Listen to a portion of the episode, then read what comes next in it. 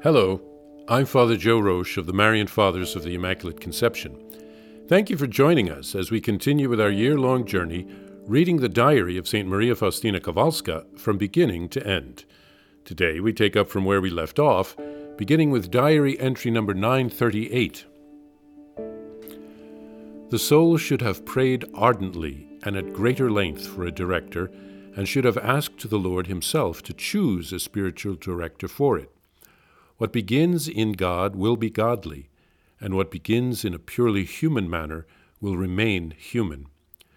God is so merciful that, in order to help a soul, He Himself chooses the spiritual guide and will enlighten the soul concerning the one before whom it should uncover the most hidden depths of its soul, just as it sees itself before the Lord Jesus Himself. And when the soul considers and recognizes that God has been arranging all this, it should pray fervently for the confessor that he might have the divine light to know it well.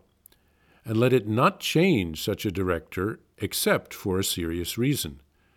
Just as it had prayed fervently and at great length in order to learn God's will before choosing a director, so too should it pray fervently and at great length to discern whether it is truly God's will that he leave this director and choose another. If God's will is not absolutely clear, he should not make this change, for a person will not go far by himself, and Satan wants just this to have the person who is aspiring for sanctity direct himself, because then, without doubt, he will never attain it. There is an exception to this, and that is when God himself directs the person but the director will immediately recognize that the person in question is being guided by God Himself. God will allow him to know this clearly and distinctly, and such a person should be even more under the director's control than anyone else. In this case, the director does not so much guide and point out the road along which the soul is to journey, but rather he judges and confirms that the soul is following the right path and is being led by a good spirit. In this situation, the director should not should be not only holy but also experienced and prudent, and the soul should give priority to his opinion over that of God himself. For then the soul will be safe from illusions and deviations. A soul that will not fully submit its inspirations to the direct to the strict control of the church, that is, to the director, clearly shows by this that a bad spirit is guiding it. The director should be extremely prudent in such cases and test the soul's obedience.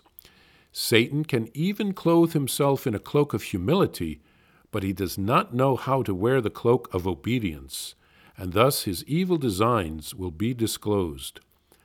But the director should not be overly afraid of such a soul, because if God puts that soul, special soul in his care, he will also give him great divine light regarding it, for otherwise, how could he deal wisely with the great mysteries which take place between the soul and God? I myself suffered a great deal and was much tried in this respect. Therefore, I am writing only about what I myself have experienced. It was only after many novenas, prayers, and penances that God sent me a priest who understood my soul. Oh, there would be many more saintly souls if there were more experienced and saintly confessors. Many a soul, earnestly striving for sanctity, cannot manage by itself during times of trial and abandons the road to perfection. O Jesus, give us fervent and holy priests. Oh, how great is the dignity of the priest, but at the same time, how great is his responsibility. Much has been given you, O priest, but much will also be demanded of you.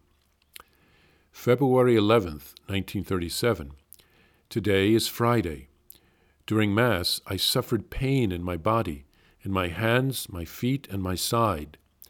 Jesus is sending me this kind of suffering that I may make reparation for sinners. The pain is brief, but very severe. I do not suffer for more than a couple of minutes, but the impression remains for a long time and is very vivid. Today I feel such desolation in my soul that I do not know how to explain it, even to myself. I would like to hide from people and cry endlessly. No one understands a heart wounded by love. And when such a heart feels itself abandoned interiorly, no one can comfort it.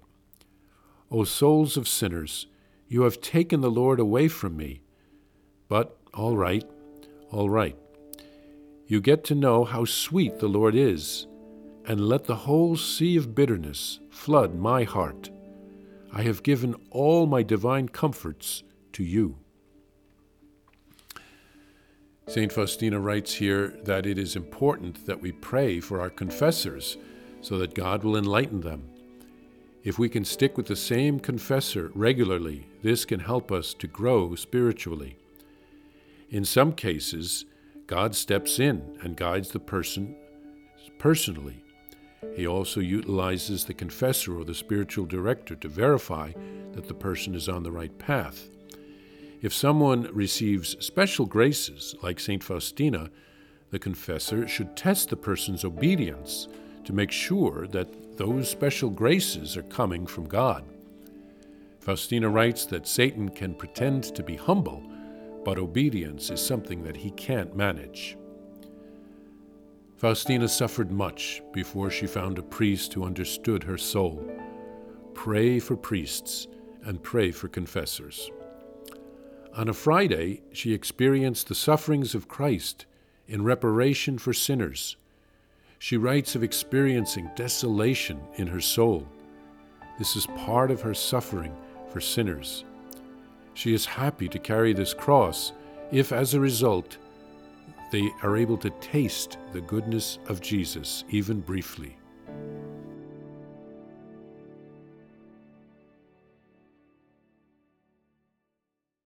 Please follow or subscribe to this podcast to receive the latest episodes and updates.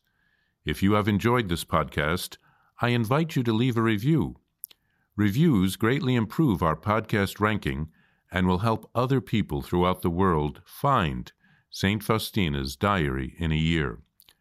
Remember, Jesus promised St. Faustina in Diary number 1075 souls who spread the honor of divine mercy are protected by God like an infant by a gentle mother. Please help us spread the message of divine mercy. Thank you, and God bless you. Visit shopmercy.org to order your copy of Divine Mercy in My Soul, the diary of St. Maria Faustina Kowalska. It's available in print in English, Spanish, and Polish, and in English as an e-book, available now on shopmercy.org. Are you enjoying this podcast? I invite you to listen to more shows brought to you by the Marian Fathers of the Immaculate Conception. Join us daily for enriching spiritual content, which will help you on your journey with Jesus Christ.